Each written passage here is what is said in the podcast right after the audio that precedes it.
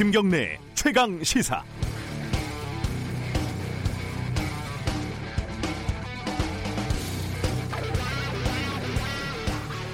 새벽 6시 5분 어, 중국 우한에서 교민 300여 명을 태운 전세기가 한국으로 출발을 했습니다. 이들이 임시로 수용될 아산, 진천 지역 주민들은 어젯밤 늦게까지 반대 시위를 벌였고요. 오전에도 수용을 저지할 기세까지 보이고 있습니다. 그야말로 말 그대로 살 풍경입니다. 천신만고 끝에 고국에 돌아온 국민들을 맞이하는 게 반대 시위라니 이게 당사자들뿐만 아니라 이걸 바라보고 있는 모든 국민들에게 큰 상처가 될 상황입니다. 어제는 진영 행자부 장관과 양승조 충남 도지사가 주민들을 설득하기 위해서 방문을 했지만 날개란 세례를 받았습니다. 실제적인 위험보다는 막연한 공포라는 게 전문가들의 의견입니다. 주민들을 비난하는 어, 비판하는 목소리도 꽤 있죠. 하지만 시작은 갈등의 원인을 제공한 정부라는 점을 부인할 수가 없, 없는 상황입니다. 지난 28일 기자들에게 천안이라고 자료를 돌렸는데 당시 확정이 된 상황이 아니었다는 거죠. 천안에서 반대 여론이 확산이 됐고 언론은 부추겼습니다. 다음 날 아산 진천으로 변경이 됐지만 정부는 왜냐는 질문에 제대로 설명을 하지 못했습니다. 총선을 앞두고 상대적으로 큰 지역구인 천안을 위해서 정치적으로 결정한 것이 아니냐는 그런 질문에도 아니라고만 하지 어떤 원칙이 있었는지 명확하게 설명하지 못했습니다. 설명도 타이밍이 있는데 그 타이밍을 또 놓친 거죠. 전염병과의 전쟁은 절반 이상이 심리전이라고 합니다. 방역 당국을 믿지 못하게 되면 메르스 때와 같은 대혼란이 올 수밖에 없지 않겠습니까? 국민의 불안과 공포를 관리하고 갈등을 조정해야 할 정부가 결과적으로 갈등을 부추기는 의사결정 과정을 노출했다는 점은 이번 코로나 바이러스 사태에서 뼈아픈 대목입니다. 따지고 보면 우한으로 항공기를 보내는 일정도 성급하게 발표를 했다가 큰 혼선을 빚었죠.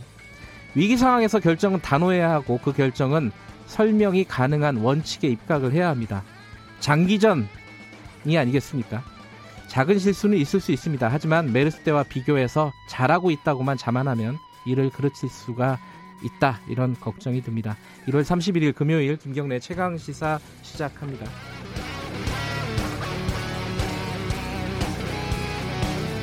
네, 김경래 최강 시사는 유튜브 라이브도 열려 있습니다. 어, 많이 봐주시고요. 샵 9730으로 문자 보내주시면 저희들이 공유하겠습니다. 짧은 문자는 50원, 긴 문자는 100원입니다. 스마트폰 콩 이용하시면 무료로 참여하실 수 있습니다. 오늘 1월 마지막 날 뉴스 브리핑부터 시작하겠습니다. 고발 뉴스 민동기 기자 나와 있습니다. 안녕하세요. 안녕하십니까. 어, 신종 코로나 바이러스 관련된 얘기부터 정리를 해보죠. 2차 감염자가 어제 나왔죠? 네. 환자 2명이 이제 추가로 발생을 했는데요. 네. 확진 환자가 모두 6명입니다.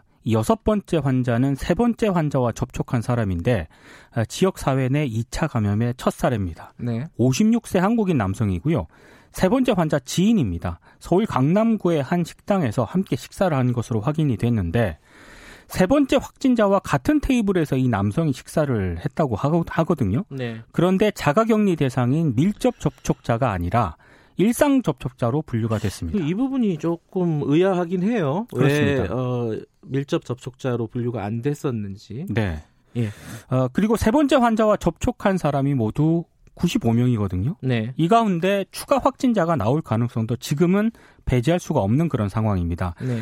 중앙 방역 대책 본부는 즉각 대응팀을 출동시켜서 추가로 발생한 두 확진자에 대한 역학조사를 진행을 하고 있는데요. 오늘 자세한 결과를 공개할 계획입니다.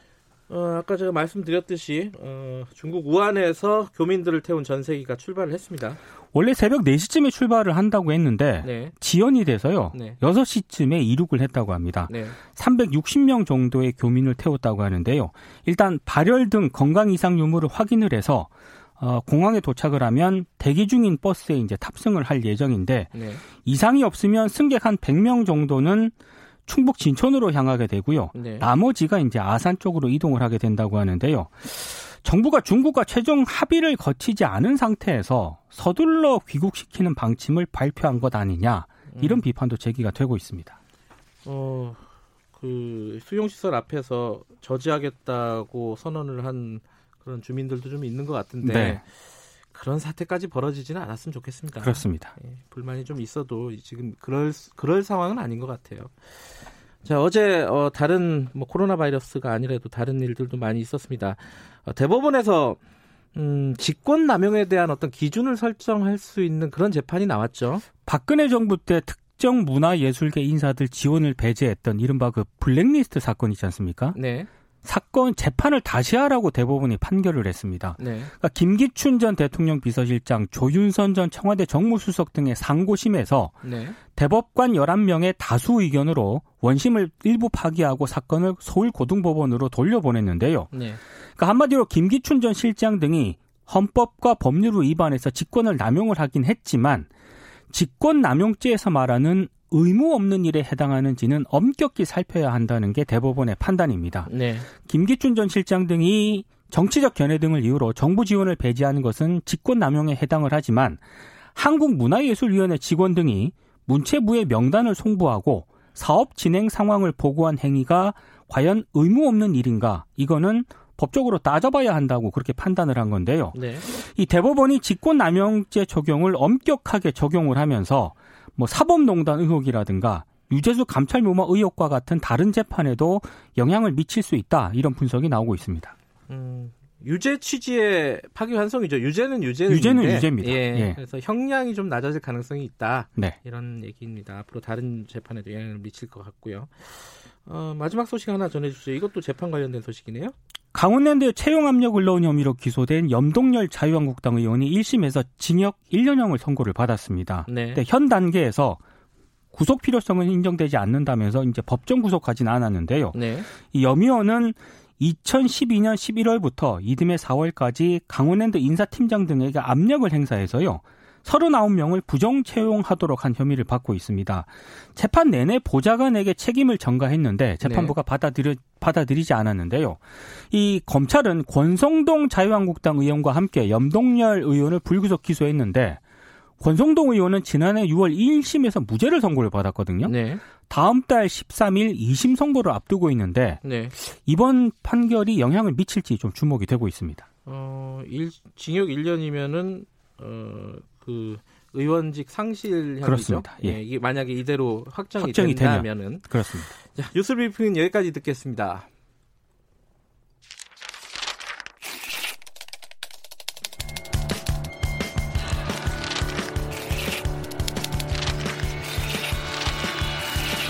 민동기의 저널리즘 M. 네, 한 주간 뉴스 중에 그 이면과 의도를 파헤쳐 보는 시간입니다.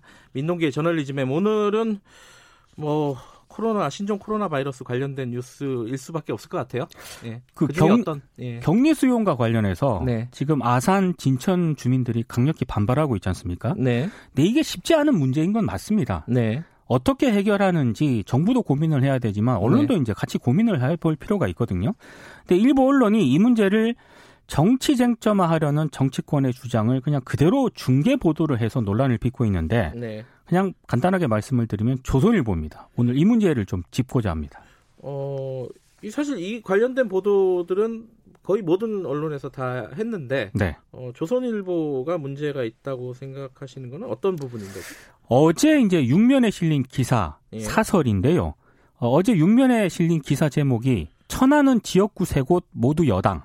한국당 야당 지역 골라 바꾼 것 아니냐 이런 네. 제목입니다. 오늘도 보니까 또 비슷한 보도를 계속 하고 있더라고요. 네. 사설도 어제는 실었던데, 그러니까 한마디로 정리하면 이렇습니다. 그러니까 천안 지역은 지금 민주당 시장이 정치자금법 위반 혐의로 낭만 상태이기 때문에 보궐선거도 해야 되고 총선도 치러야 되거든요. 네. 그러니까 천안에서 아산 진천으로 이렇게 변경을 한 게 여당 지역구를 좀 피하려고 변경을 한 것 아니냐. 자유한국당 의원들이 이렇게 주장을 하고 있습니다. 네. 그리고 뭐 아산 진천은 지금 야당 의원 지역구고요. 어, 주민들 입장에서는 이건 오해할 수밖에 없다. 이런 취지의 보도를 하고 있는데 물론 이제 기본적인 기사의 바탕은 자유한국당 의원들의 주장입니다. 음, 사설은 어떤 내용이었어요? 어, 기사하고 좀 비슷합니다. 네. 어, 천안 주민들이 반발하니까 정부가 아산 진천으로 방향을 틀었는데 결국에는 아산 진천은 야당 의원 지역구다. 음. 이걸 좀 고려한 것 아니냐. 반발이 나올 수밖에 없다. 뭐 이런 취지의 사설을 또 실었습니다.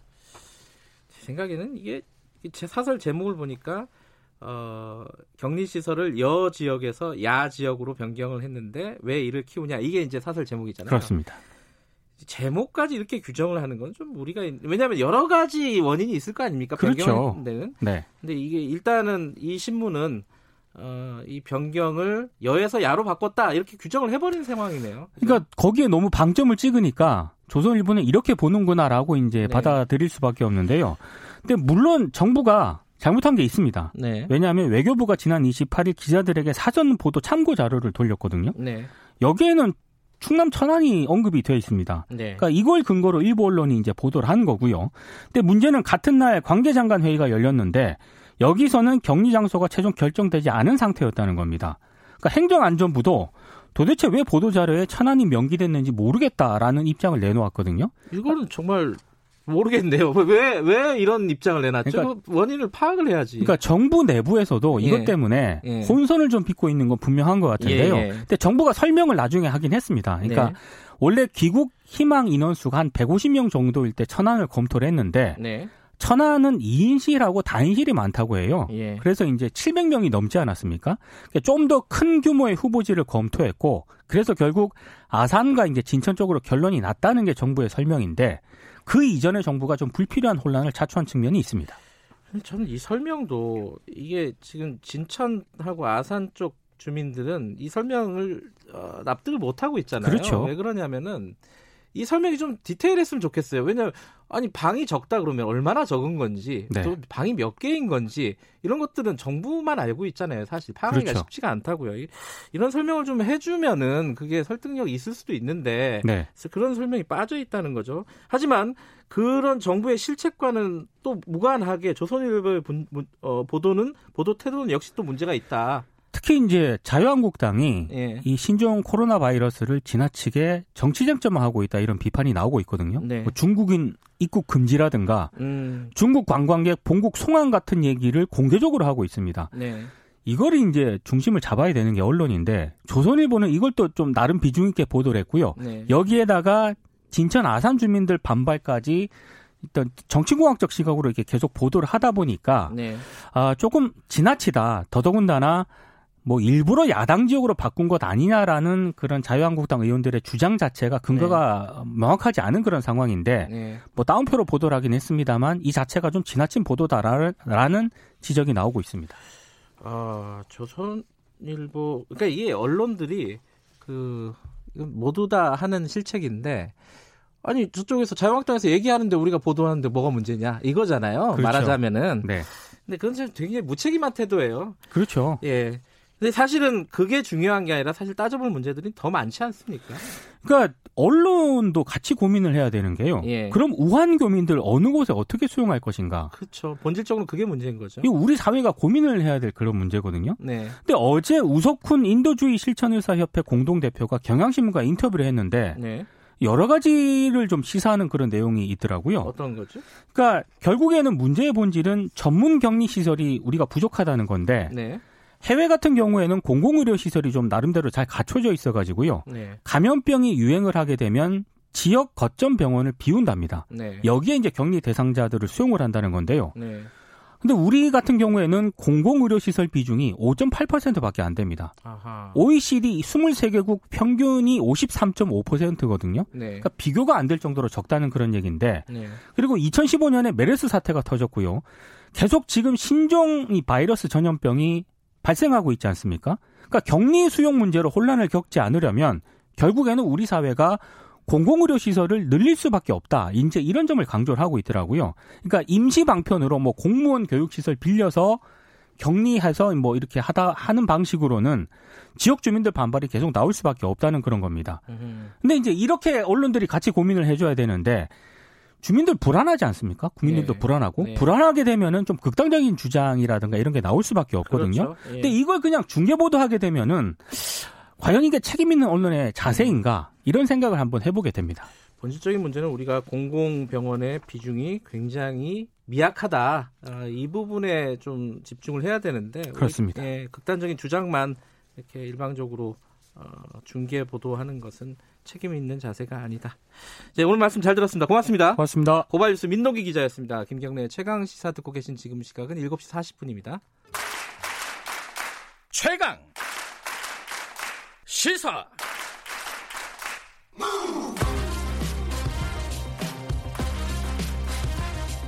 지금 여러분께서는 김경래 기자의 최강 시사를 듣고 계십니다.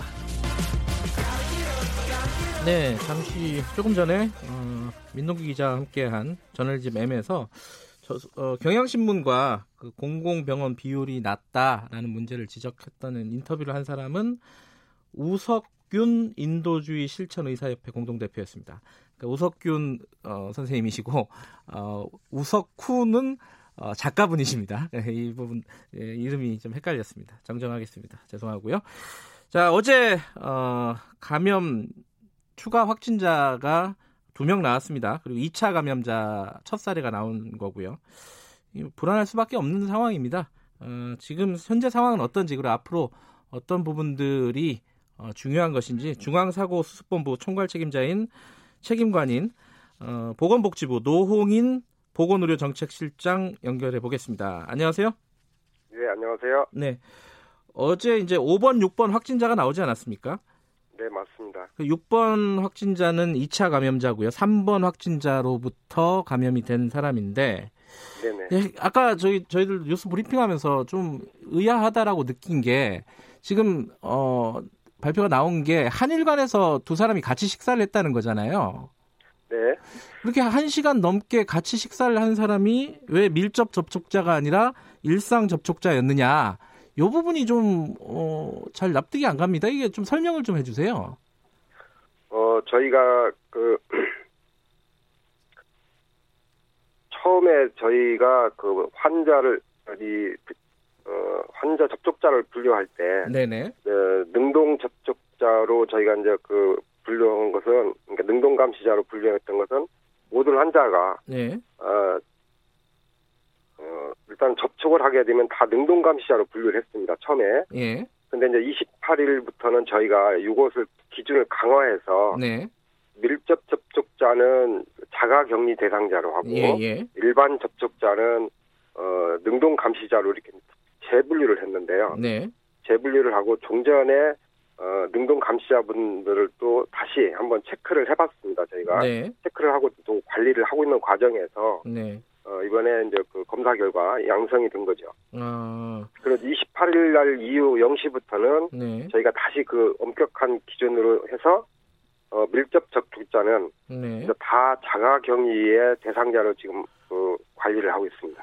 그러면은 지금 기준으로면은 그 같이 식사를 했던 6번 접촉자 같은 경우도 6번 확진자 같은 경우에도 어 그 자가격리를 해야 되는 상황이었네요. 그죠? 아마 그건 이제 제, 가 직접 그렇게 판단하기는 어렵고요. 역학조사관이 네. 네. 그 상황을 좀 더 면밀하게 음. 보고서 아마 판단을 어, 해, 해, 해 야 될 것 같습니다. 예. 그러니까 당시 상황하고 지금 상황이 좀 달라졌다 이런 말씀이시네요. 한마디로 말하면은. 어, 지금은 더 강화됐습니다. 예, 예. 강화가 됐다. 네, 네, 네. 그 이제 걱정 중에 하나가 이제 3번 확진자가 어, 접촉한 사람이 어, 90명이 넘습니다. 95명이라고 발표가 됐는데 예. 그 중에 한 명이 6번인 거잖아요. 예, 예. 그럼 나머지 분들 중에는 또 어, 확진자라든가 증상자가 없느냐 이 부분은 어떻게 체크가 되고 있습니까? 아직은 현재까지 현재까지 저희가 계속 관리를 하고 있는 중이고요. 네. 어 지금 저 자가격리 대상자는 다 당연히 집에 계시고, 예예. 예. 어 그 다음에 이제 능동 감시 대상이 되면 저희가 매일 네. 체크를 하기 때문에 네. 이제 계속 그 어떤 증상이 가지고 있는지는 계속 저희가 알 수가 음, 있습니다. 네. 현재는 다 관리가 되고 계십니다. 이분들은. 음, 네네. 그럼 그리고 또 하나는 이제 6번 그 확진자가 접촉한 사람들은 아직까지는 어 그 정확하게 체크가 안 된 상황인 거죠? 아, 지금 저희가 네. 5번, 6번 그 환자분에 대해서는 네. 역학조사 그 하는 그 대, 즉각 대응 팀이 있습니다. 네네. 어제 바로 이제 그 출동을 해서 네. 전체적으로 지금 아주 정밀하게 네. 조사를 진행하고 있고 예. 그 조사 결과는 음. 아무래 아마 오늘 그 오후쯤에 아마 그 음. 발표가 될 것 같습니다. 아 오늘 오후쯤에는 접촉자들의 윤곽이 나올 것이다. 예예. 예. 근데 이제 어, 언론 보도를 보니까요, 6번 확진자 같은 경우에는 어, 지역에 있는 그러니까 타 지역에 있는 충남에 있는 딸 부부하고 같이 있었다는 거예요 설 연휴에. 이런 경우에는 이게 다른 지역으로 그러니까 수도권 외 지역으로 이렇게 좀 전파될 위험 이런 부분들은 어떻게 지금 보고 계세요? 그 지금 환자분들이 이제 접, 밀접 접촉하시는 분들이 다양한 형태로 나타날 거고 네. 지역적으로도 갈 수 있지 않겠습니까? 그래서 네. 저희가 방역 관련 차원에서 보면 지역사회 전파도 가능, 충분히 가능할 수 있겠다라고 해서 네. 지금 저희가 그래서 이제 그 강화된 그 방역 음. 대책을 어, 추진하고 있는 거고요. 네. 지금 말씀하신 것처럼 다른 지역으로 이렇게 이동을 하셔서 예. 분명히 이제 사람들을 접촉하다 보면 네. 뭐 발생 가능성은 분명히 있는 겁니다. 다만 네. 이제 그게 어, 진짜로 발생하는 거냐 아니면 네. 이제 가능성만 가지고 있는 거냐 하는 음. 문제겠죠. 네. 네. 알겠습니다. 어, 그, 그 과정에서 한 가지 좀 더 여쭤볼 게 있는데요. 예를 들어서 어제 이제 6번과 3번 확진자분들이 어, 강남에 있는 한일관에서 같이 식사를 했다. 이 부분이 정부 발표가 아니라 언론 보도로 먼저 나왔어요. 어, 이, 이 부분은 좀 문제가 있는 거 아닌가요? 지금 저희가 네. 그 아까 말씀드린 것처럼 벽학 조사를 진행 중에 있고 예. 언론에서 일부 그렇게 말씀을 하시더라도 저희, 제가 사실은 네. 그걸 확인하기는 어렵죠. 왜냐하면 음. 저희 역학조사 팀이 지금 네. 움직이고 있는 상황인데 네. 그분이 정말 한일관에서 식사를 하신 것인지 아니면 다른 곳서 다른 곳에서 했는지는 네. 역학조사 팀을 철저하게 검사를 한 다음에 네. 그 저희가 이제 발표하면서 그것이 예. 확인이 돼야 됩니다. 예. 지금 언론에서 이렇게 어디 어디 어디라고 할때 예. 그것은 좀 어, 좀 빠르지 않나 이렇게 음. 판단이 됩니다. 그래서 그분들의 말을 전적으로 믿기보다는 네. 정부가 철저하게 조사해서 발표하는 걸 좀 믿어주셨으면 좋겠습니다. 아, 그래도 좀 이게 완전히 파악이 되기 전이라도 중요한 예, 예. 게 먼저 파악이 되면 먼저 발표를 하는 게 맞지 않나요? 아 저희가 우선 지금 환자가 음, 발생이 되면 환자에 대해서는 바로 저희가 이제 그 공개를 합니다. 네. 그리고 어, 그분들이 어디 어디를 다녔는지는 다 조사를 해서 네. 그 예를 들면 의료기관을 다녔으면 의료기관을 조사하고 소독을 합니다. 네. 그리고 식당을 다녔으면 조사하고 또 소독을 하는 이런 조치를 해야 됩니다. 뭐 선, 선행 조치를 먼저 하고 네. 그러고 나서 발표를 해야 됩니다. 왜냐하면 네, 네. 특정 뭐를 먼저 발표해 버리면 뭐 언론이든 어디든 다 와가지고 어 그부 거기에서 또 다른 또 다른 사고가 발생할 우려가 네, 있지 않겠습니까? 네, 네, 네, 그래서 그런 선 조치하고 바로 발표를 저희가 하기 때문에 네. 조금만 기다려 주시면 됩니다. 알겠습니다. 그 뭐 충분히 좀 납득이 가는 부분이 있네요. 네 네. 어 그런데 이제 2차 감염자가 이제 처음으로 나온 건데요. 예, 예. 2차 감염자가 앞으로 추가로 계속 나올 가능성 이 부분은 어떻게 지금 예상을 하고 계세요? 이건 좀 가능성의 문제긴 하지만은 이게 가장 궁금한 부분이기도 합니다. 아, 예, 지금 어, 뭐 우리나라뿐만 아니고 다른 나라에서도 이제 2차 감염이 발생하고 있지 않습니까? 네. 그리고 실제로 또 그 저희 나라 발생한 거기 때문에 배제할 수는 없습니다. 네. 다만 이제 저희가 최대한 이 접촉하신 분들을 빨리빨리 파악을 해서 네. 철저하게 잘 그 관리를 해서 어 줄여나가는 것이 네. 예, 줄여나가는 게 저희가 그 방역 당국이 할 일이지 않나 이렇게 보고 있습니다. 어 관련해서요. 이거는 이제 여러 가지 얘기가 있는데 이게 그 어느 정도로 확산될 것이냐에 대한 예상 있지 않습니까? 이게 예, 이제 예. 언제가 가장 그 확산기가 절정일 것이다. 여러 가지 예측들은 나오고 있는데 지금 상황에서 보신다면은 어떻게 보십니까? 어, 지금 이제 중국에서 네. 어, 지난번에 이제 우한이 폐쇄 우한 지역이 우한시가 폐쇄가 되고 네. 어, 그다음에 이제 중국 저희가 네. 어, 중국 전체에 이제 발생이 좀 확장되면서 어 28일 예. 1월 28일부터는 중국 전역을 오염 지역으로 지정을 해서 이제 중국에서 들어오신 분들은 다 저희가 검역을 철저히 강화를 지금 시키고 있습니다. 네. 근데 이제 계속 그 중국에서 어, 오시는 분들의 숫자는 어 뭐 줄지 않고 거의 비슷하게 하루에 한 어, 3만 명 내외로 네. 유지되고 있는데요. 이제 입국 하시는 분들도 많게 되면은 아무래도 이제 계속 저희는 이제 긴장감을 음. 갖고서 대응을 할 수밖에 없을 텐데 예. 사실 제가 전문가 전문가이더라도 아마 그 판단하기 쉽지는 않을 것 같습니다. 네. 최고조로 언제까지 언제가 올라갈지는 네. 어, 지금 어느 분들도 이렇게 확실히 장담하기는 어려운 것 같고요. 아마 알겠습니다. 당분간은 예. 조금 예. 음, 어, 지속되지 않을까 이렇게 보고 있습니다. 어, 오늘 새벽에 WHO에서 어, 국제 비상 사태를 선포를 했습니다. 이러면은 예. 우리나라의 어떤 대응 체제라든가 뭐 일이 좀 달라지는 예. 건가요? 어떻습니까? 어, 이제 WHO의 그, 그 권고에 따라서 네. 저희도 이제 그 10시부터 예. 그 위기 평가 회의를 하게 됩니다. 그래서 예. 그거에 맞춰서 그에 대응해서 저희도 조치를 할 예정입니다. 그러니까 국제적인 비상사태 물론 이제 어, 교류나 이동 같은 것들을 제한하는 건 아니지만은 예컨대 네. 어, 중국인의 입국이라든가 이런 부분에 대해서 뭐 검역을 강화한다든가 이런 어떤 조금 더 어, 진전된 어, 강화된 조치가 나오는 것인지 이 부분이 궁금해서 여쭤보는 거예요. 어, 지금 이제 그건 좀 더 저희들 어, 위기평가위에서 위원회에서 회의에서 예. 그 논의를 좀 더 해봐야 될 상황이고요. 예. 기본적으로 그, 이, 그 입국을 금지하거나 하지는 하는 것은 네. 신중하게 생각을 해야 됩니다. 네. 왜냐하면 이제 입국을 금지했을 때는 오히려 그 이제 미입국이나 이런 문제가 생겨가지고 네. 그 검역의 사각지대가 발생할 가능성이 높고요. 네. 그다음에 이제 감염병 통제가 사실 어렵게 됩니다. 그렇게 되면. 네. 그 WHO에서도 사실은 국경 폐쇄나 여행 무역 제한을 둬서는 안 된다는 그런 권고도 또 하고 있습니다. 그렇죠. 네. 그러니까 원래 감염병 위기 발생 시에. 네. 그리고 또 과거에 저희가 그 사스나 이제 그 메르스 발생 시에도 네. 입국 금지 조치까지는 하, 지 않았습니다. 네. 그렇기 때문에 저희가 좀 더 그 한층 강화된 출입국 검역을 통해서 네. 어, 유입과 확산을 막는 게 원래 원칙적으로 바람직하지 않나 이렇게 보고 있습니다. 알겠습니다. 그 우한 네. 교민들 얘기 좀 잠깐 여쭤보겠습니다. 그 예, 예. 지금 실제로 그, 입, 그 탑승을 하는 과정에서 검역을 하지 않았습니까?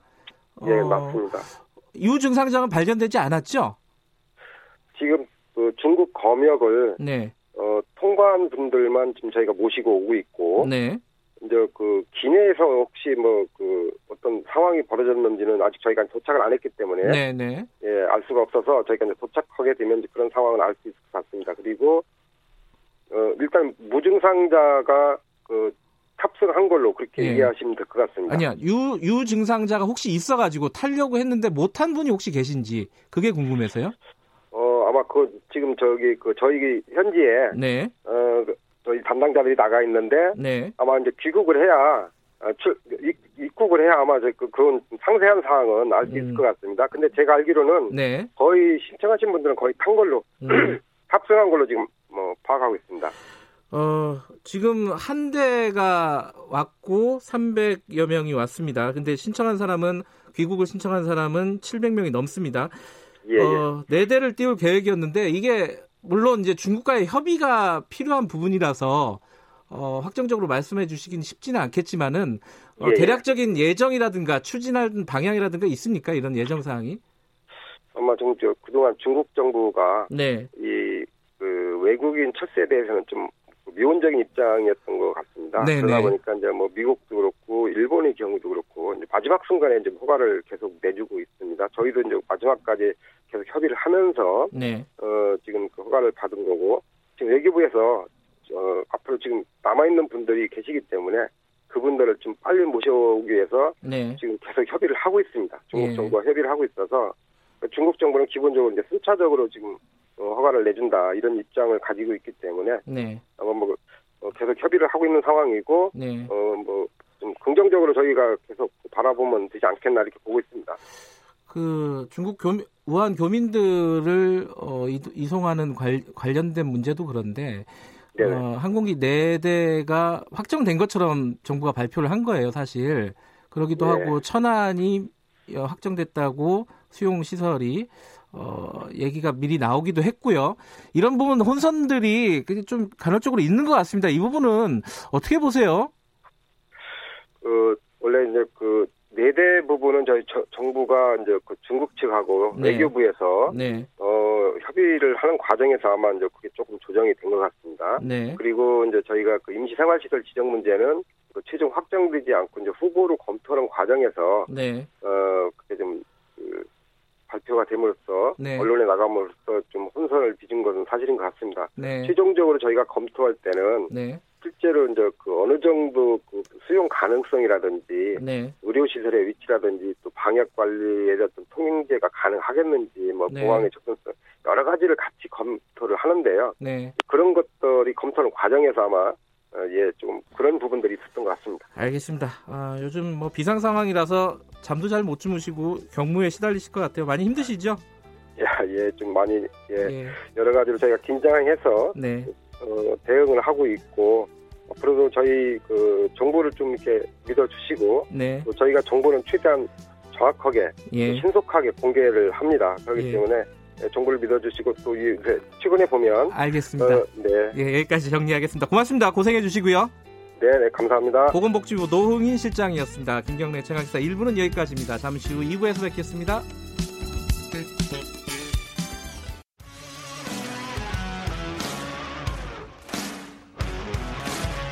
뉴스타파 기자 김경래 최강 시사.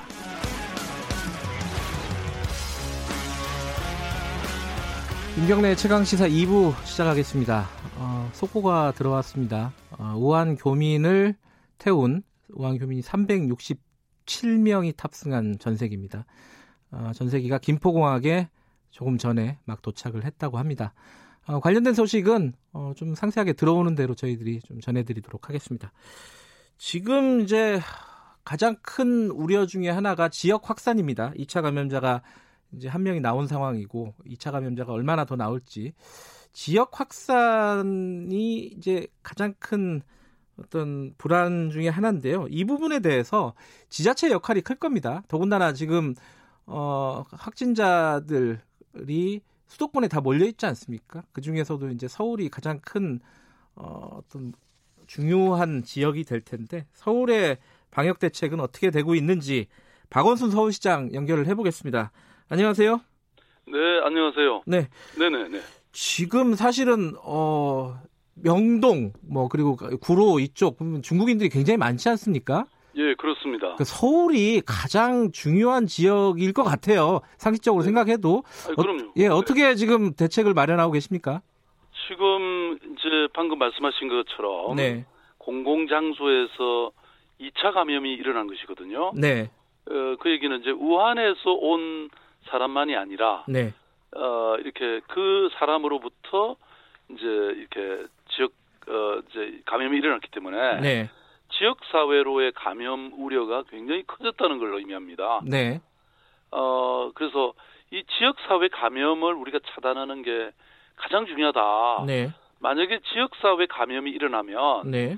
이제 이게 이제 상당히 걷잡을 수 없게 네. 번질 수 있기 때문에 어, 저는 이걸 굉장히 엄중한 상황이라고 이제 보고 있습니다. 예. 어 그래서 지금 뭐 이 정부도 주의해서 경계 단계로 예. 이미 취했고 네. 그다음에 WHO에서도 벌써 어, 이 비상 사태를 선언하지 않았습니까? 네. 그리고 저희들이 보기에 이게 중국이 우한을 넘어서 이제 중국 전체 심지어는 티벳에서도 네. 확진자가 나왔거든요. 네. 근데 우리나라가 가장 가까운 나라고 지금 말씀하신 것처럼 그 중국 어, 이 동포라든지 중국인들이 네. 여행으로도 많이 왔고 그다음에 지금 살고 있는 사람도 지금 20만 명이 넘거든요. 네. 그래서 어, 이 지역 사회에 번지는 것, 지역 사회 감염을 완전히 차단하는데 저희들은 총력을 기울여야 되겠다 이런 지금 생각을 음. 하고 있습니다.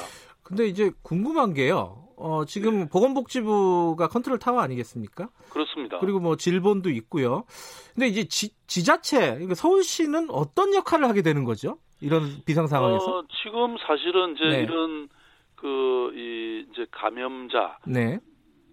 그러니까 말로 유증상자들이 이제 이렇게 연락을 해오고 하면. 네. 우리 이제 보건소는 서울시 관할하에 있죠. 아, 그런가요? 예. 예. 여기서 이제 그, 이, 이제 보내면. 네. 그 확진하는 것을 질병관리본부가 하고 네. 전체적인 관리는 질병관리본부가 합니다. 예. 사령탑은. 네. 그런데 이제 서울시나 구청은 일종의 손발이잖아요. 네. 그러니까 우리가 이제 그런 그 이 실제로 능동 감시를 한다거나 네. 자가 격리를 하거나 예. 그런 것들은 저희들이 이제 음. 하게 돼 있죠. 아하. 그런데 이제 중요한 것은 이제 어 이 신속하게 네. 아무튼 확진자를 어 이렇게 확진을 하고 네. 그다음에 그 확진자가 어 이렇게 다녔던 그 동선들을 예. 빨리 그 이 해주면 음. 확인해주면 이제 네. 그걸 우리가 관리하고 감시하는 게 이제 저희들 역할이고요. 네. 이제 그 외에도 어 우리 이제 시민들에게 이런 여러 가지 그 이런 평소에 그런 어 이 감염의 가능성을 줄이기 위해서 네. 뭐 마스크 쓴다든지 뭐 이런 이제 뭐 주의 사항이라든지 이런 걸 공유하고 이러는 것들도 중요한 역할이니까요. 네. 그 그런 것들은 저희들이 열심히 해야죠. 그 예컨대 아까 제가 말씀드린 지역들이 있습니까? 아니겠습니까? 그 중국인 관광객이라든가 어 이쪽 그 중국에서 네. 온 사람들이 많이 이동하거나 거주하는 지역들 여기 이런 지역들에 대한 예를, 예를 들어 방역이라든가 이런 부분들은 어, 서울시에서 하게 되나요? 아니면은 네, 그거는 뭐 서울시가 해야죠. 아, 아 그래서 예. 지금 저희들이 이제 하고 있는 역할을 잠깐 말씀드리면 네.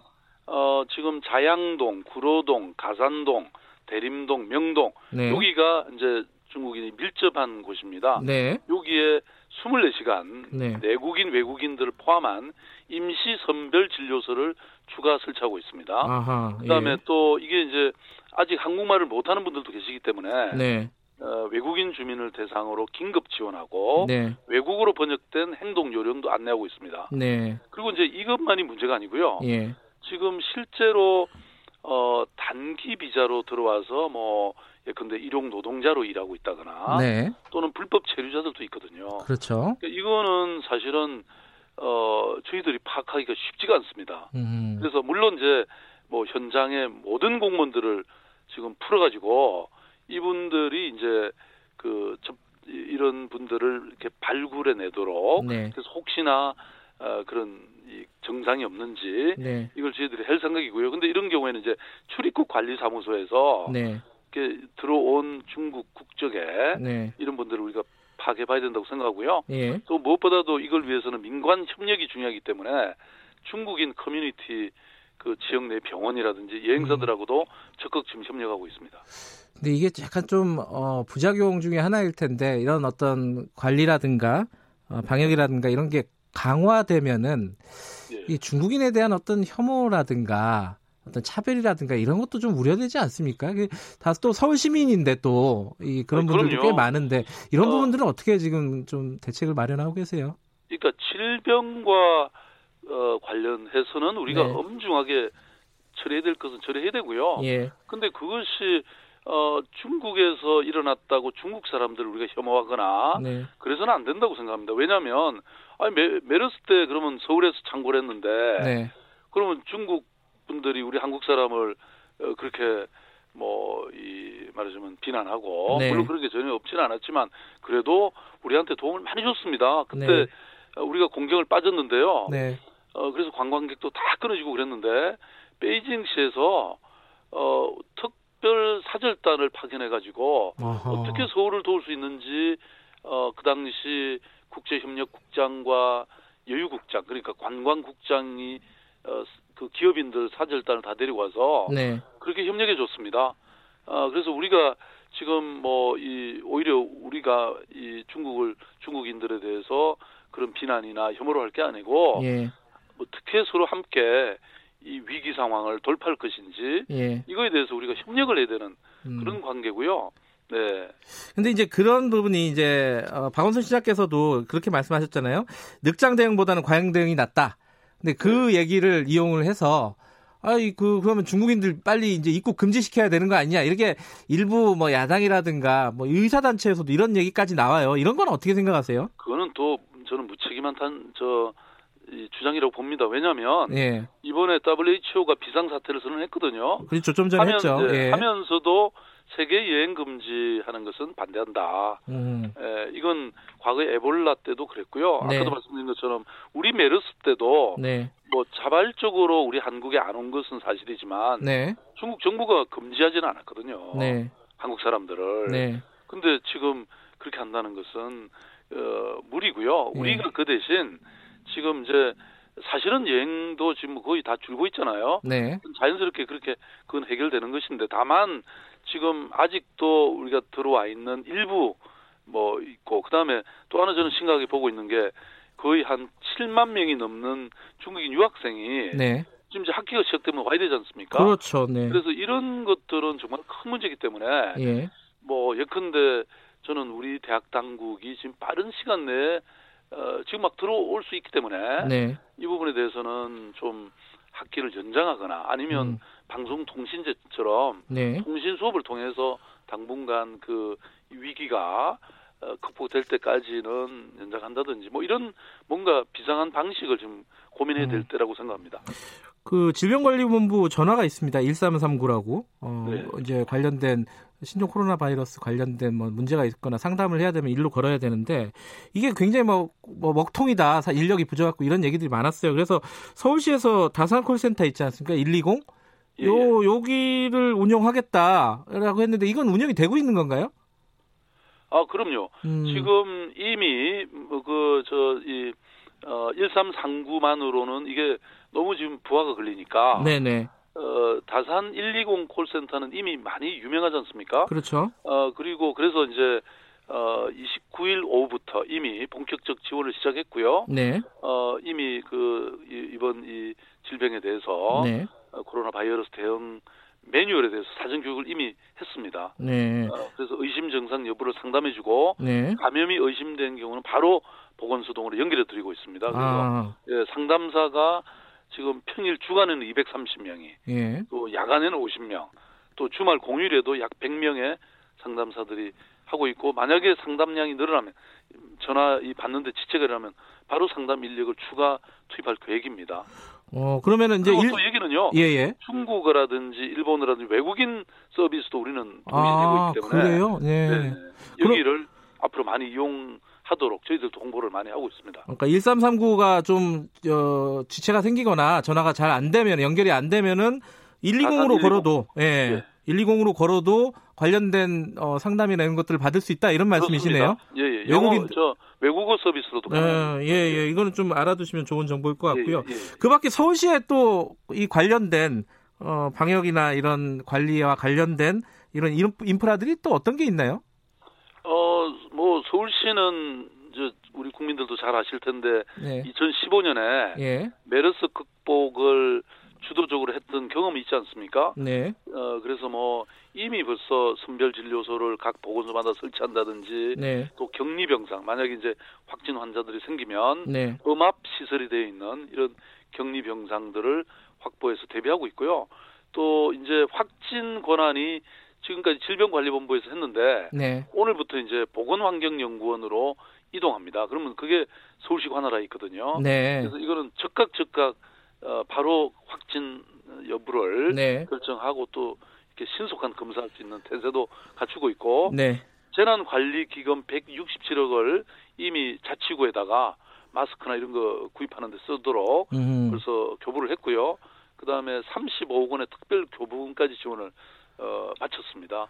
어, 말씀하신 것 같이 예. 정말 투명성이야말로 감염병의 특효이거든요. 예. 그래서 서울시는 이런 거를 메르스 백서를 이미 과거에 발행해놨기 때문에 예. 이런 것도 전국에 우리가 좀 배포해 드릴까 생각하고요. 예. 그다음에 감염병 매뉴얼 이런 거는 또 우리 시민들도 아셔야 되기 때문에 예. 널리 하고 매일 오후 3시면 유튜브로 라이브 방송도 시작을 했습니다. 서울시가. 예. 그래서 이거 좀 많이 시민들이 들어주시면 요새 막 가짜 뉴스도 많이 돌고 있지 않습니까? 예. 그러니까 서울시는 확인되고 또 시민들에게 이것을 막는 아주 중요한 정보들을 담고 있기 때문에 예. 이, 이 유튜브를 많이 시청해 주시면 좋겠습니다.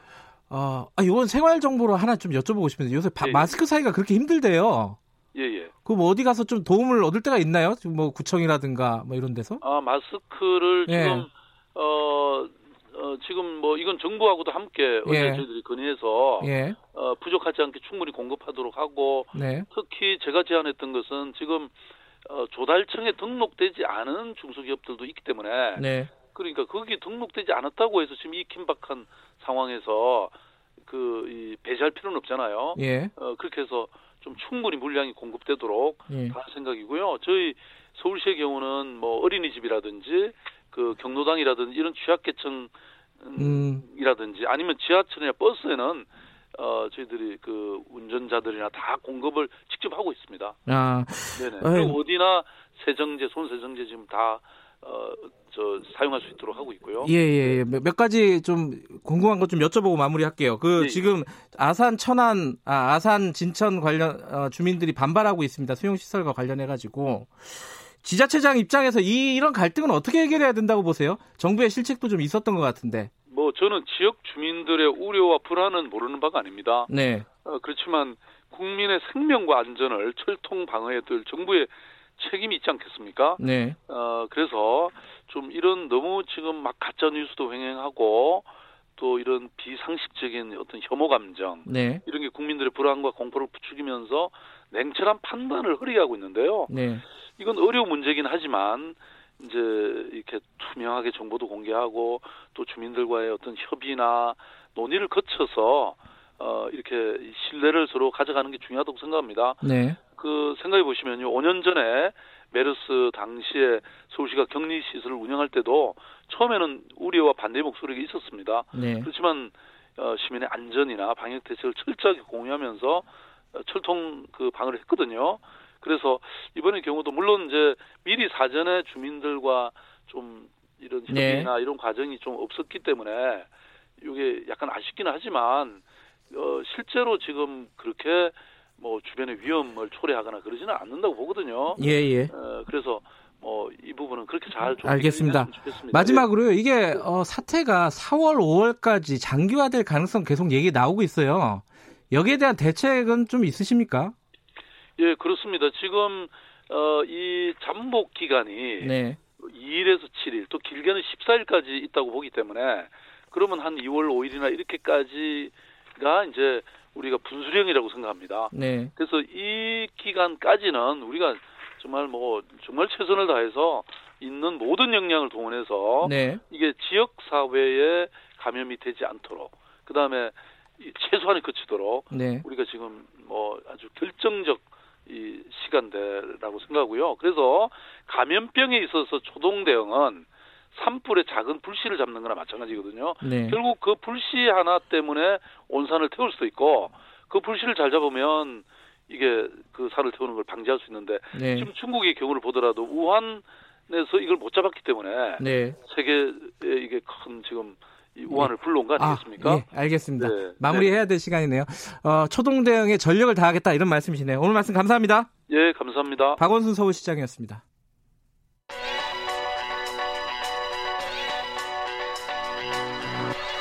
최강 시사 윤태곤의 눈. 네, 윤태곤의 눈 의제와 전략그룹 더모아의 윤태곤 정치 분석실장 나와 계십니다. 안녕하세요. 네, 안녕하세요. 어, 총선 얘기 좀 해야 될것 네, 같습니다. 저는 총선 이야기 안 할 수 없죠. 한 네. 75일 남았는데 오늘은 좀 여권, 민주당 이야기 상황을 좀 볼까 싶어요. 어떤 얘기가 지금 할 만한 얘기가 있죠? 지금 민주당이 전반적으로 볼 때 빨간불까지는 모르겠는데 노란불 좀 들어와 있어요. 안 좋다? 네, 분위기가 안 좋아요. 아. 흐름을 좀 끊어야 되는데 끊지 못하는 느낌도 들고요. 지금 뭐 방송에서도 계속 그 신종 코로나 바이러스 얘기를 하고 있는데 예. 이거 여당한테는 어쨌든 악지 아닙니까? 저는 조금 일반적인 시각하고 다르게 보는 게 있어요. 그러니까 예. 여권에 이 악영향을 안 미칠 수도 있다. 왜냐하면은 매 정부마다 한 번씩 있었습니다. 참여정부 때 사스, 이명박 정부 때 신종플루, 박근혜 정부 때 메르스 그리고 그러네요. 지금인데 오. 일단 이건 원인이 밖에서 들어온 거예요. 시작 네. 자체는 불가항력적인 거거든요. 네. 국민들도 네. 다 알고 계시고 그리고 여기에 대한 평가가 예를 들어서 미국, 일본은 이 정도 하는데 우리는 왜 이리 못하냐? 정도냐 음. 아니면은 아니 일본보다 우리가 나은데 정도냐라는 식의 이제 상대 평가의 부분이 네. 있는 것이고 앞서 제가 뭐 전 정부 때 앞서 세 번의 정부 때마다 한 번씩 다 있었거든요. 네. 박근혜 정부 때를 제외하고는 사실은 정부에 대해서 국민들이 초기에 뭐 불안할 때는 좀 불만이 있었지만은 음. 결과적으로 크게 이렇게 타격이 가진 않았다. 어허. 박근혜 정부 때는 이제 뭐 여러모로 대처를 잘못해가지고 좀 전에 나오신 이제 박원순 시장이 정치 위상이 높아지기도 했고 그렇죠. 그런 면이 있었지만은 예. 앞서 두 번은 아니었었고 또 위기 예. 국면에서는 사람들이 정부 힘을 실어주는 것도 있어요. 그렇죠. 그러니까 야당에 대해서 음. 오히려 역풍이 불 때도 있고 네. 지금 이제 신종 코로나 바이러스도 마찬가지인데 위기보다는 위기에 어떻게 대처하느냐 그게 더 중요하다는 거죠. 뭐 과거의 전례로 봤을 때는 정치적으로 변수가 크게 되지는 그 않는다. 자체는 못 되는데 이런 네. 건 있을 겁니다. 예컨대 코로나 바이러스 때문에 경기 침체가 장기화된다. 아. 뭐 주식은 떨어지는데 부동산은 불안하다. 이렇게 되면은 그런 외부 음. 효과들은 정부 여당에 대해서 무조건 타격이죠. 그러니까 전반적으로 사회 불안 심리가 강해지고 신뢰도가 떨어지는 거는 여권에 안 좋습니다. 이 자체로 인해서라기보다는 예. 그 외부 요인인데 지금까지 말씀하신 네네. 네. 거는 아까 민주당 노란불이라는 거는 그건 어떤 다른 뜻이죠? 의미죠. 자, 설 연휴 직전에 문희상 의장 아들 변수는 제거했지 않습니까? 네. 뭐 세습 논란, 공정 논란에 싹을 자른 거죠. 안 나오긴 했죠. 네. 네. 설 지나가지고 곧바로 원종 건식건이 터졌잖아요. 예. 이건 코로나 바이러스와 완전 반대입니다. 외부 요인도 아니고요. 야당이 폭로한 것도 아니고 스스로 그냥 자기들이 이제 분란을 일으킨 거죠. 음흠. 그래서 이제 인재 영입 전반에 대해서 문제 의식이 내부에서도 올라오는 것이고 여기서 네. 중요한 게 자 원종건이라는 사람 개인이 도덕성이 어떻다 저떻다 문제가 아니라 인재 영입 컨셉, 검증 부족, 불투명성 뭐 보안을 지킨다는 이유로 이해찬 대표의 극소수만 작업을 진행해 왔다. 음. 여기서부터 이어지는 게 쭉 이어지는 느낌이 김의겸 전 대변인이나 정봉주 전 의원은 당에서 주저앉히려고 하는데 이 사람들이 버티고 있는 거죠. 모양새가 지금 그렇죠. 네. 김의겸 전 대변인 어제 뭐 조국 장관께 편지를 써가지고 당신은 검찰 개혁, 나는 언론 개혁 하려고 하다가 이렇게 핍박을 받는다. 뭐 이런 예. 이야기까지 나오는데 공천 자금 같은 것도 여기에 연동되는 거죠. 불씨가 보여요. 예. 제가 볼 때는 영입 인사가 좀 너무 많은 게 지금 15호까지 나왔는데 한 25, 20호까지 간다는 거죠. 음. 자, 다 어디다 배치할 거냐? 비례는 이번에 민주당이 제가 볼 때 맥시멈 여성 4명, 남자 3명 정도예요. 음. 그러면은 그 20명 중에서 그 7명 빼면은 지역구 출마인데 이분들은 현실적으로 경선이 쉽지가 않아요. 지역구 네. 출마도 부담은 부담인데 정치 경험도 없고요. 그리고 예. 그 나머지 경쟁자들 다 당원 모아놨는데 예. 그러면 다 무조건 전략 공천이냐? 음. 그럼 또 이제 이미 뛰고 있는 사람들 불만이 있을 것이고 청와대 출신 60명, 70명 이야기 나오는데 민주당을 보면은 이번이 막차다는 생각으로 뛰고 있는 사람들이 되게 많아요. 음. 현역 의원, 뭐 전직 의원, 또 오래 활동해온 정치 예비군들이 각 지역마다 정치 예비군이라 그래요? 한두 분씩 계시거든요. 지난번에 공천했다 예. 탈락했고 뭐 이런 사람들. 예, 예. 근데 또 막상 TK나 PK 같은 험지는 손달에 치고 있기 때문에 뭐 차출 예. 이런 이야기까지 나오고 인재 영 입은 그렇고 지금 검찰과의 갈등 문제 이것도 변수가 되지 않겠습니까? 아 이건 무조건 안 좋습니다. 이게 제가 안 좋다고 말씀드린 게요. 검찰이 지금 잘하고 있는데 청와대가 잘못하고 있다 이런 거하고는 다른 이야기예요. 예. 검찰과 충돌이 길어지는 것, 음. 막뭐 서로 서로 공방을 주고받는 듯이 하는 것 자체가 별로 안 좋다라는 거예요. 예. 예. 그 그래도 이제 지지자들은 이걸 개혁 이슈로 바라보잖아요. 지지층에서는 그렇게 보는데 근데 이게 왜 안 좋냐면은 지금 아까 우리 코로나 이야기도 한참 하고 있습니다만은 지금 총선을 앞두고 정부나 여당이 유권자들한테 어떤 느낌을 줘야 되느냐? 음흠. 우리 민생에 집중하고 있다. 소를 키우고 있다. 음. 이런 느낌을 줄 필요가 있는데 그 모두 전환이 잘 안 된다는 그렇군요. 거죠. 그 지난 총선 앞두고요. 박근혜 정부 청와대에서 드라이브를 건 이슈가 뭔지 생각나십니까? 20대 총선이요? 네. 뭐였죠? 그 오래돼서 국정교과서. 아... 국사교과서, 국정교과서. 큰 어떤 소용돌이였어요. 그렇죠. 저는 예. 이거를 개인적으로 가치적으로도 반대합니다만은 예. 정부가 총선 앞두고 왜 이런 걸 하지? 아하. 왜 이거 가지고 분란을 일으키지? 라는 음. 느낌을 주는 거죠. 그때 뭐 지지층은 또 좋아하는 사람들이 있었겠지만은 음. 그런 식의 이슈 자체는 여권한테 안 좋다는 말씀을 근데 그, 그럼에도. 불구하고 지금 여론 조사를 해보면은 여당이 이기고 있는 건 사실이잖아요. 네, 선거는 상대 평가니까 예. 남보다 한 표만 이기면 이기는 건데 근데 그게 거기 함정이 있는 거예요. 함정? 예. 아, 우리가 생각해도 이거 조금 안 좋은 것 같은데 싶은데 쟤들은 더 못하니까. 아, 우리 여론조사로 우리가 앞서가니까. 예. 라고 해가지고 슬쩍슬쩍 넘어가면은 제 경험상 귀신같이 나중에 다 그게 돌아옵니다. 돌아옵니까 그게? 네. 그러니까 우리도 어. 일할 때 그런 거 있잖아요. 시험 학교 공부할 때 아 이거 좀 어려운 것 같아서 넘어가면 시험에 꼭 나와버리잖아요. 그런 음, 게. 어쨌든 처음 얘기로 다시 돌아가면은 지금 여당한테 안 좋은 흐름이다. 그렇죠. 흐름이 안 좋다. 근데 총선은 70일 남았습니다. 네. 지금 민주당 내부 외부에서 위기 의식이 좀 있는 걸로 알고 있어요. 예. 그이 위기의식을 바탕으로 한다면은 안 좋은 변수를 줄이고 좋은 흐름을 만들 시간은 충분해요. 70일이라는 음. 시간이. 네. 그런데 앞서 제가 말씀드린 대로 좀 찝찝한데 쟤네를 믿자. 아, 야당을 어, 믿자. 우리는 뭐 야당 복이 어, 많다. 황교안, 우리는 황교안 대표를 믿는다. 이렇게 간다면은 아. 지금 이제 일반의 예상과는 다른 결과가 나올 가능성도 있다. 알겠습니다. 네. 예. 윤태건의 눈이었습니다. 고맙습니다. 감사합니다. 2부 여기까지 하겠습니다.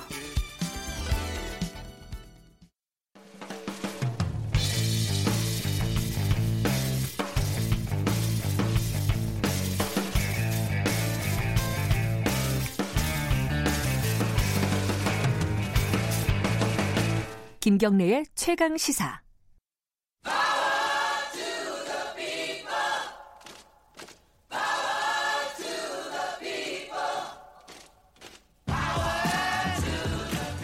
네, 김경래 최강 시사 3부 시작하겠습니다.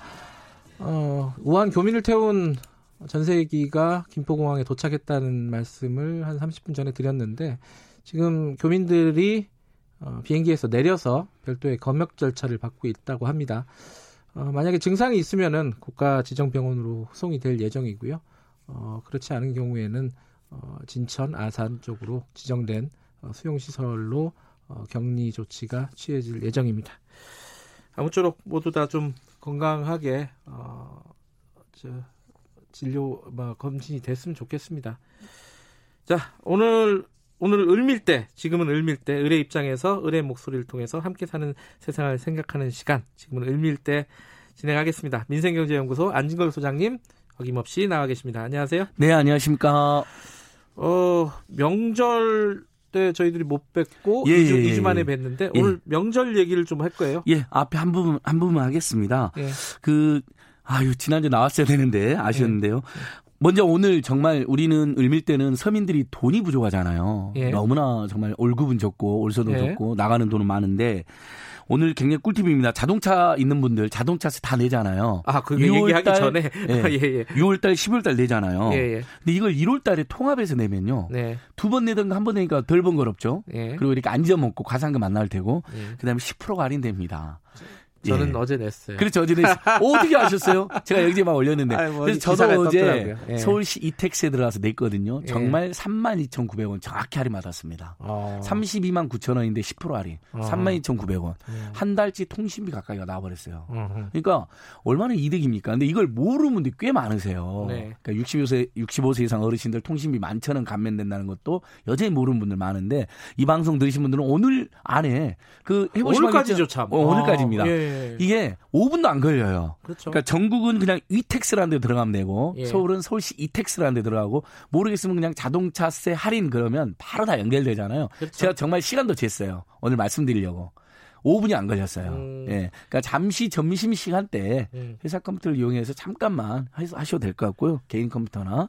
예. 그리고 어 명절 때 그 고속도로 통행 면제됐다는 건 너무 좋았는데 예. 민자 도로가 경기도 같은 경우는 면제가 됐는데 일부 뭐 영호남 면제가 안 된 거예요. 아, 그래요? 그거에 대한 이제 지적을 많이 저한테 보내주시더라고요. 그래서 네. 다음 추석 때는 민자도 일괄 면제될 수 있도록 제가 열심히 캠페인해서 좋은 그러니까 이제 기분 좋게 네. 왕복 4만 원 정도 면제돼서 참 기분 좋았다. 근데 민자가 받더라. 네. 그러니까 명절 고속통행료 를 취재 면제하는 취재는 안 맞지 않느냐. 음. 요런 그건 지방 정부에 맡겨 놓은 건데 일부 지방 정부는 그러니까 경기도 같은 경우는 면제를 했는데 일부 지방정부는 면제를 안 했던 것이죠. 그래서 음. 계속해서 어 우리 을밀대는 우리 서민들에게 돈이 되는 도움이 되는 어, 투쟁과 캠페인을 계속하겠습니다. 예. 알겠습니다. 오늘 또, 또 다른 명절 얘기인데 이건 좀 안타까운 얘기예요. 예. 명절 때 어, 집배원이 어, 뭐 우체부라고도 하기도 하고 뭐 집배원이라고 하기도 하는데 집배원분이 과로로 쓰러졌습니다. 그러니까 이 신종 코로나 바이러스 때문에도 대중을 많이 만나야 되는 서비스 직종이나 이런 분들은 지금 걱정이 더 심해지는 그렇죠. 거잖아요. 배달업 쪽 이런 쪽에 예, 마스크 네. 쓰는 걸 또 이렇게 안 좋게 생각하는 시각도 여전히 있는데 네. 그러지 않았으면 좋겠는데요. 명절 때 일이 두 배 정도로 늘어납니다. 크리스마스 때 전후하고 연말 연시 때까지 해가지고 그렇겠죠. 어 집배나 택배는 근데 지난 작년에도 우리 을밀대에서 우리 집배원이나 택배 노동자들이 굉장히 어렵다는 이야기, 예. 장시간 노동에 저임금에 시달린다는 이야기는 오랫동안 했습니다. 그러니까 어느 정도 제가 지금 들어오기 전에 서울 아니 경기도 시흥 우체국 이상철 집배원님, 네. 그다음에 집배원들의 노동조합이 있어요. 최승목 집배노조 위원장 직접 통화를 하고 왔습니다. 예, 예. 이미 이상철 위원장 그 집배원님의 일상을 제가 말씀드릴게요. 벌써 이미 출근해서 분류작업까지 다 해놨어요. 벌써요? 예. 8시부터 오. 출근인데 이미 7시쯤에 도착해서 왜냐하면 물건이 엄청 와 있으니까. 출근이 굉장히 빠르네요. 예. 음. 그래서 분류작업을 다 해놨어요. 퇴근 전에 일부 해놓고 아침 일찍 와서 해놔가지고 8시쯤에 이제 나갈 수 있도록 해놓는 거예요. 예, 예. 그럼 처음에는 일반 우편을 분류하고 그다음에 택배나 빠른 등기 있잖아요. 네네. 어제 어제 보낸 게 오늘 이분들이 날라주시잖아요. 음흠. 그게 온대요. 8시쯤에. 아. 그래서 그걸 마주 분리해서 가면 거의 점심시간도 쫓기듯이 드신 다음에 어, 회사로 들어오면 4시에서 5시랍니다. 네. 행정 처리하고 일부 분류 작업 해 놓고 7시쯤에 퇴근하신대요. 그러니까 음. 8시 출근에 7시 퇴근이니까 딱 11시간을 근무하시는 거죠. 근데 아. 침 1시간, 오후 1시간만 인정을 더 해준답니다. 그러니까 음. 굉장히 장시간 노동에 시달리는데 이러다 이런 상태에 원래 이렇게 이제 수십 년간 이렇게 노동에 시달리고 있었던 거예요, 이분들이. 네. 그래서 지난 10년간 200여 명 가까운 분들이 뭐 오토바이 사고나 과로사나 심근경색으로 숨지신 거예요. 일종의 산재죠. 근데 이번 명절에도 얼마나 늘어나서 평소보다 한 두 배 가까이 늘어났는데 업무량이 예, 예. 경상북도의 한 우체국에 어 40대 집배원이십니다. 평소에 굉장히 건강하셨다고 해요. 네. 그런데도 쓰러지셔 버린 거예요. 오전 근무한 다음에. 그러니까 음, 이런 일들이 나이도 굉장히 좀 젊은 예, 분이네요. 그러니까 젊고 어. 건강한 분도 평소에 장시간 노동에 시달려 있었던 거예요. 예. 그러니까 그런 육체나 정, 그다음에 이게 어 집변호사들이 이런 이야기를 해요. 어떤 분들은 육체 노동, 어떤 분들은 감정 노동만 하지만 우리는 복합 노동이다. 음. 생각해 보세요. 일단 정말 열심히 뛰어야 되잖아요. 예. 제가 어, 경기도 시흥우체국 작년 12월 중순에 그 TBS TV 민생연구소 그 진행자로서 일일 체험을 하러 갔거든요. 아, 예. 근데 그 우, 우정본부가 분류한 것은 편지는 2.1초당 하나, 네. 소포하고 어, 등기는 28초당 하나를 배분할 수 있게 하고 업무량을 짜놨어요. 음. 될것 같으세요, 앵커님이나 청취자 여러분? 그러니까 편지는 2.1초당 하나, 그 다음에 소포하고 등기는 28초당 하나. 숨도, 자, 숨도 안 쉬고 앵커님이랑 청취자님들이 어. 집에 계실 때 우, 정본부 선생님들이 집변선생 띵동띵동 하잖아요. 그럼 네. 우리 바로 나가나요?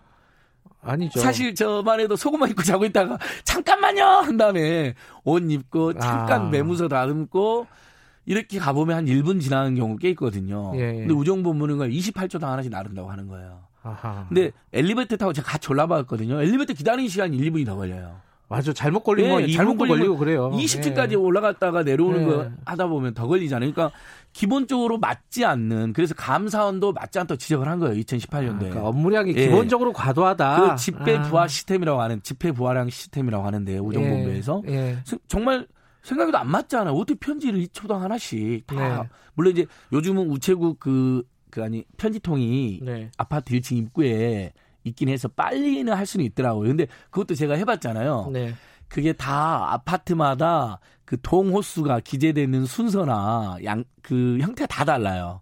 그러니까 일일이 정신을 집중해서 집어내야 되는데 음. 어떤 스트레스가 있냐면 이분들이 혹시라도 잘못 투입하는 경우 있잖아요. 가끔 우리 701호인데 1701호 들어오는 아, 경우 예, 있죠. 예, 예. 그럼 우리는 1701호권에 넣어드리면 되는데 예민한 분들은 막 항의도 하는 거예요. 민원하죠. 예, 그다음에 이제 예. 소포나 등기는 직접 음. 띵동띵동 확인을 받아야 되잖아요. 그러니까 방금 말씀한 늦게 나오는 경우도 있고 왜 제대로 전달이 안 되냐 늦게 왔냐로 막 집에 안 계셔서 그런 건데 음. 막 그러니까 감정 노동까지 시달리는 거예요. 그래서 어 11시간 안팎의 노동을 하고 그래서 실제 노동 시간 비교가 나왔거든요. 네. OECD OECD 주요국 우편 요금은 어 독일이 976이나 한국이 350원 제일 쌉니다. 어. 그러니까 제, 정말 공공 서비스로 한국이 잘 돼 있는 거예요. 네. 근데 집배원들은 얼마나 일하냐면 어 OECD 평균이 연간 1,763시간이에요. 예.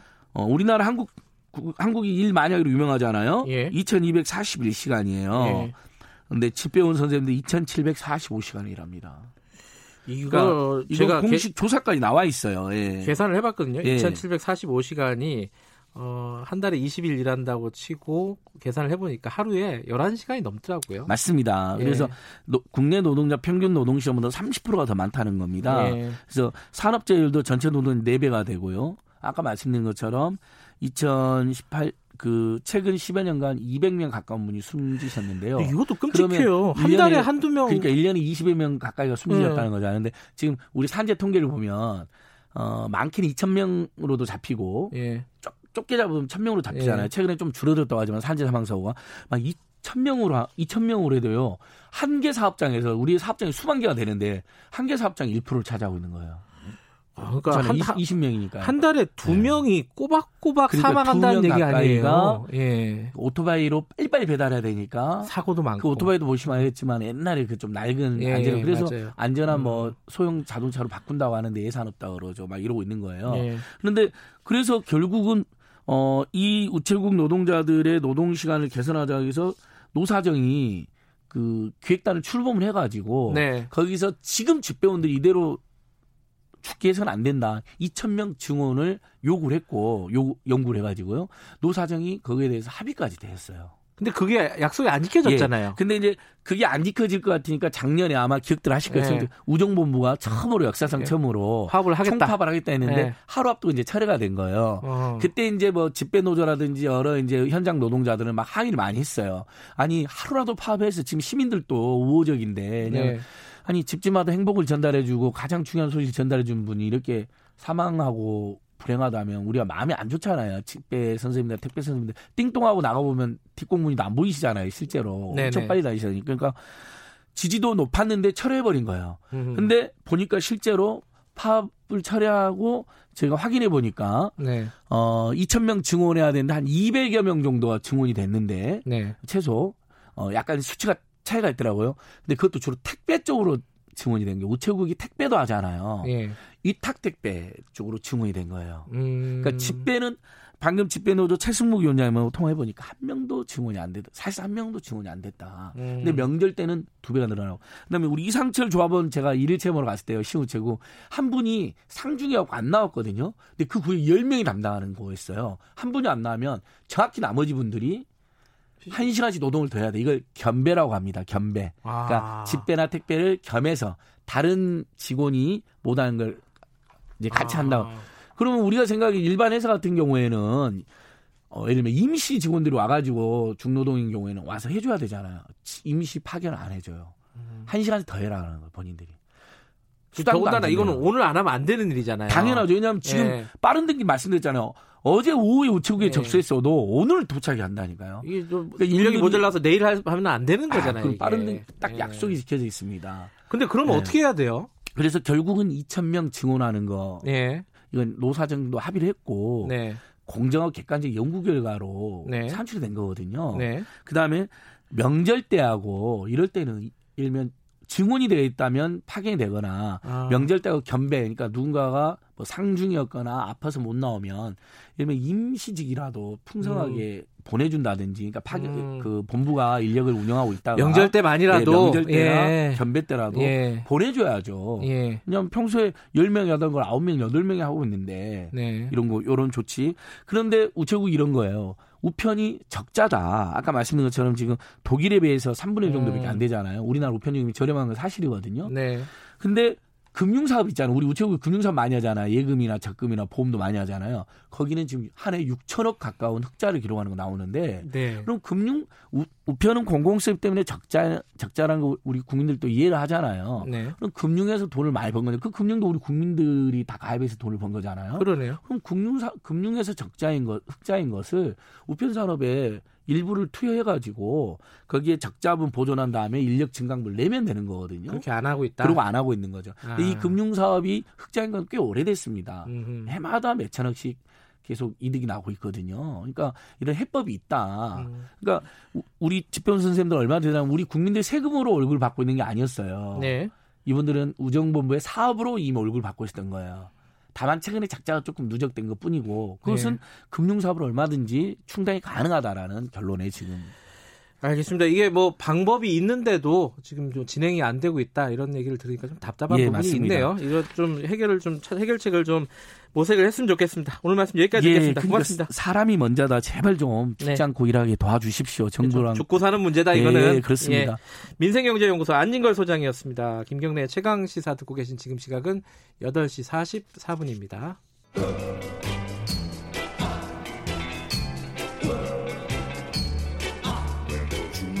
정글 같은 아침 시사의 숲에서 오늘도 웃고 울고 즐기며 사는 자연인 김경래 씨. 그의 하루 일과는 KBS 1라디오 김경래 최강 시사를 진행하는 것으로 시작합니다. 어, 그런데 이게 무슨 소리죠?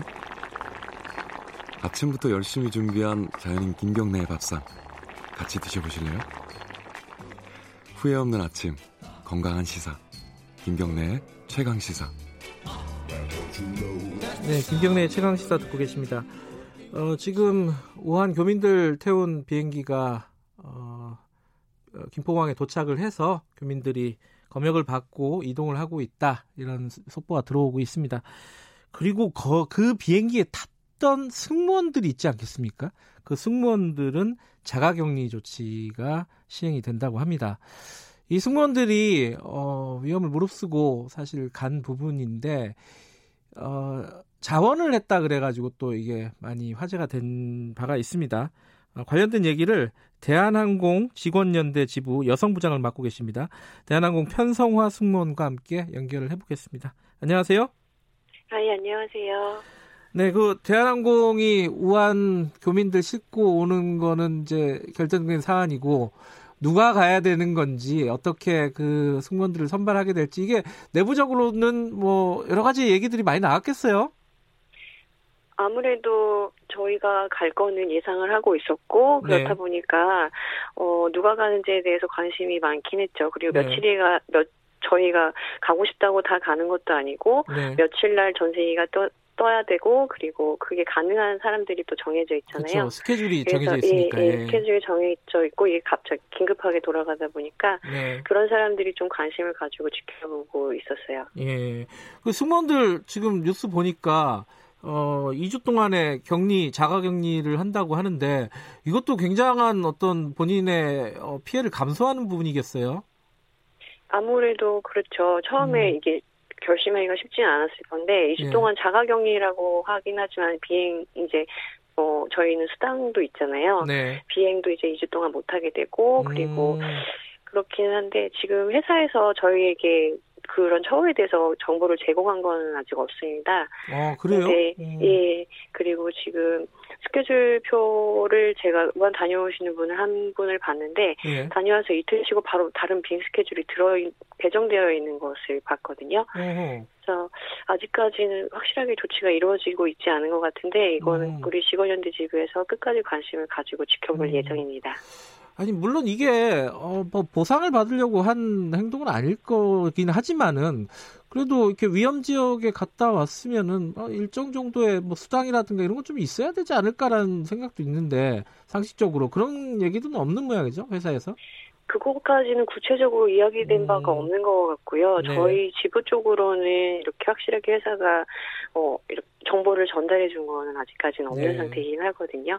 근데 음. 저희들은 어 어쨌든 충분히 결심을 가지고 네. 한 거고 하기 때문에 충분한 어 이런 것들이 이루어져야 예. 된다고 생각하거든요. 그래서 계속 지켜볼 생각이에요. 이게 누군가는 꼭 해야 될 일이기도 하고, 어, 그 갔다 오신 분들 굉장히 고생하셨고, 고마운 마음이 아마 국민들이 다 클 겁니다. 그런데 이게 그 대한항공 노조 간부들이 승무원 자원을 했다고 얘기를, 어, 보도가 많이 나왔어요. 이거는 어떤 방식으로 이루어진 건가요? 노조 간부들이 간 거는 맞는데 저희 대한항공에 노조가 두 개가 있어서 저희 지부 간부들은 아니고요. 네. 그 대한항공 노동조합 간부들이 자원해서 네. 전세기에 일부 탑승한 걸로 알고 있습니다. 예. 그리고 어, 승원 팀장님들도 탑승한 걸로 알고 있거든요. 음. 이게 쉽지 않은 결정이었을 텐데, 네. 어, 그 희생, 희생하고 그 용기에 저희 음. 국민으로서, 그리고 같은 승무원으로서 감사하고, 그리고 예. 그 결정에 대한 존경을 표하는 바이고요. 네. 근데 이제 그 과정에서 네. 약간 네. 아까 말씀드렸던 것처럼 30, 31일에 간다. 그래서 그때 가능한 승무원들이 있을 거 아니에요. 예. 그 승무원들한테 이제 중간 관리자들이 직접적으로 일대일로 전화를 해서 갈 수 있냐고 이렇게 확인을 한 것으로 알고 있습니다. 네. 그런 경우에 이제 집에 어린이들이 있고 개인 사정으로 못 가는 승무원들이 있을 거 아니에요. 그렇죠. 음. 그분들은 좀 힘들다고 얘기를 했는데 아마 그분들도 아마 마음이 많이 무겁고 부담스러웠을 거라고 생각이 들거든요. 네. 그래서 어. 처음부터 공개적으로 지원자를 모집하는 것이 어땠을까 하는 음. 아쉬움이 좀 있기는 합니다. 그래서 예. 제 주위에도 30, 31일이 휴무임에도 불구하고 가고 싶다고 자원하는 경우가 있을 정도로 음. 자원하는 사람들이 많이 있었거든요. 예. 아, 오히려 어, 승무원들은 자원하는 분위기가 좀 있었는데 어, 실제로 처음에 진행됐던 것들은 좀 강요하는 그런 분위기도 좀 있었다 이런 말씀이시네요, 그죠? 약간 아름아름으로 음. 그리고 상위 직급자가 직접적으로 전화를 하면 네. 아무래도 부담이 있을 수 있죠. 예. 근데 한 가지 좀 어, 여쭤보고 싶은 게 조원태 회장이 전세계 탔어요, 결국은? 이거 약간 논란이 어, 있었잖아요. 저도 확실하게 그 비행기 탑승한 건 아니어가지고 예. 모르겠지만 어제 저도 언론을 통해서 확인한 바로는 음. 탑승하셨다고 네. 그렇게 나오긴 하더라고요. 이게 이제 좀 보여주기식 아니냐 이런 게 비판의 핵심인데 네. 이게 조원태 회장이 타면은 그 안에서 무슨 일을 하게 되나요? 오히려 일에 방해되는 거 아니에요?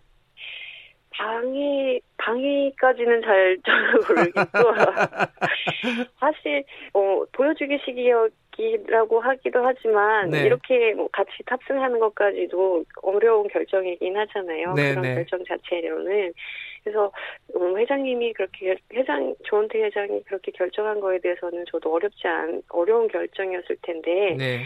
어, 감사한 마음이 있고요. 네. 다만 이제 지금 무한 전 세계 탑승한 승무원들뿐만이 아니라 네. 지금 이 시간에도 많은 중국 노선이랑 다른 노선들에서 열심히 일하고 있는 승무원들 그리고 네. 온선 정비들 지금 본인 자리에서 묵묵히 사명감을 가지고 일하고 있는 직원들이 많거든요. 네.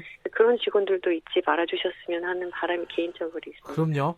어 근데 지금 이게 방금 말씀하셨잖아요. 이번에 우한 전 세계뿐만 아니라 중국 노선들이 네. 좀 있, 지 않습니까? 이게 좀 줄어들고 네. 있긴 하지만은 그런데 이 안전 승무원들의 안전 문제 이런 부분들은 어떻게 지금 어떤 대책들이 마련되고 시행되고 있습니까?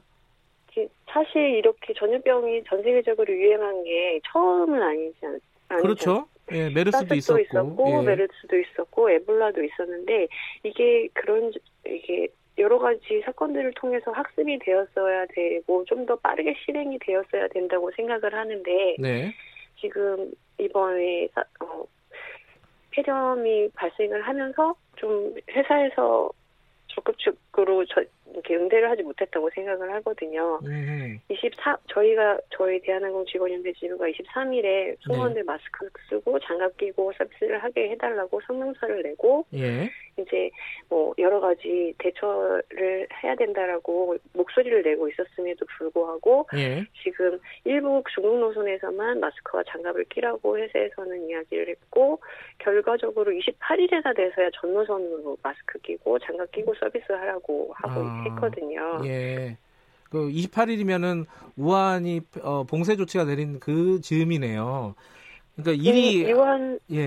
네, 그렇죠. 음. 거의 그러니까 우한 공항은 23일 날 이미 폐쇄가 됐음에도 불구하고 예. 저희 같은 경우에 너무 늦게 음. 그런 결정을 내리지 않았나라는 생각이 들고 있어요. 어, 그러니까 어, 직원들이 그러니까 대한항공 직원연대 지부에서 어, 장갑과 마스크를 착용하게 해달라고 했는데 그게 결정되는데 전면적으로 결정된 어, 시행되는 거는 5일이나 걸렸다 이런 말씀이시네요. 그렇죠. 음. 아무래도 지금 같은 경우에는 저희가 이제 계속 음주 측정을 하고 있거든요. 근데 이게 빨대를 불다 부는 거다 보니까 위생의 문제도 있고 감염의 문제도 있어요. 그래서 그렇죠. 저희도 그거에 대해서 문제를 제기한다고 생각해서 했는데 국토부에서 먼저 지침이 내려왔거든요. 그래서 어. 국토부는 아무래도 좀 빠르게 진행이 돼 다른 음. 때보다 빠르게 진행이 되었는데 네. 회사가 받아들이는 것도 28일 날 결정된 것도 국토부에서 먼저 지침이 내려오고 그 다음에 회사가 음. 그러면은 전노선으로 확대해라 이렇게 된 거거든요. 예. 회사는 좀 늦은 감이 없지 않나라고. 음. 그럼 요번에 전세기 같은 경우에는 어 그 리스크가 더 크지 않겠습니까? 상식적으로 생각해봐도 그러면 그런 대책들이 잘 시행이 되, 된 걸로 보세요. 어떻게 보십니까? 어쨌든 지금 같은 경우에는 승무원과 승객 간의 접촉을 최소한으로 하고, 네. 어 그리고 방호복을 입고 있고, 그리고 그 비행기가 도착해서 문을 여는 음. 운송 직원도 이제 어 방호복을 입고 문을 네. 열게 되고 하다 네. 보니까 어쨌든 이제 나라하고 음. 같이 협조해서 한 거다 보니 네. 좀 그래도 맞게 이루어지지 않았나. 음. 예, 아. 이게 사실 승무원들이 이런 네. 어, 전염병 사태라는 게 이게 발생이 되면 가장 최전선에 있다고 봐도 무방해요. 어, 가장 많은 사람들과 접촉하는 직업 아니겠습니까? 어, 어떤 좀 부족한 부분들 이런 대책이나 이런 부분들은 어떻게 평소에 어떤 걸 느끼고 계세요? 어, 지금 아직까지도 어, 일반적으로 뭐 국민들의 그거나 아니면 회사나 저희 승무원들을 서비스라고 생각하거든요. 그래서 네. 지금 저희가 원래 마스크도 예전 메르스타트 때부터 꾸준히 마스크를 써야 된다, 그리고 장갑을 착용해야 된다라고 얘기를 했는데 숨, 서비스맨이 무슨 얼굴을 가리고 서비스를 아. 하냐 이런 인식이 개선이 좀 필요하다고 생각을 하거든요. 예. 그래서 사실 마스크를 쓰는 것 자체도 지금 어, 저 승무원들을 보호하는 거기도 하지 만 승객들을 보호하는 역할을 음. 하는 것도 있거든요. 네. 그래서 뭐 그런 의식 개선이 좀 필요하다고 생각하고 있습니다. 그러니까 서비스도 중요하지만 안전 부분에 대한 인식 개선이 필요하다. 네, 안전이나 음. 이런 것들에 대해서는 정말 보수적이어야 되지 않나. 네. 알겠습니다. 이게 뭐 복장 논란 예전에 치마 입히고 뭐 이런 거랑 좀 비슷한 논란이네요. 안전 부분에 더 방점을 좀 찍어야 되지 않나 이런 생각도 드네요. 어쨌든 오늘 어, 갔다 오신 분들 고생 많이 하셨고요. 대한항공 직원분들 아마 어, 청취자분들도 고맙다는 생각 다들 가지고 계실 것 같습니다. 아, 연결해 주셔서 감사합니다. 감사합니다. 네, 편선아 승무원이었습니다. 어, 대한항공 직원연대 지부 여성부장이었고요. 자, 김경래 최강사 오늘은 여기까지 하겠습니다. 저는 뉴스타파 기자 김경래고요. 다음 주부터는 어, 5분 일찍 찾아뵙겠습니다. 월요일 아침 7시 20분 다시 돌아옵니다.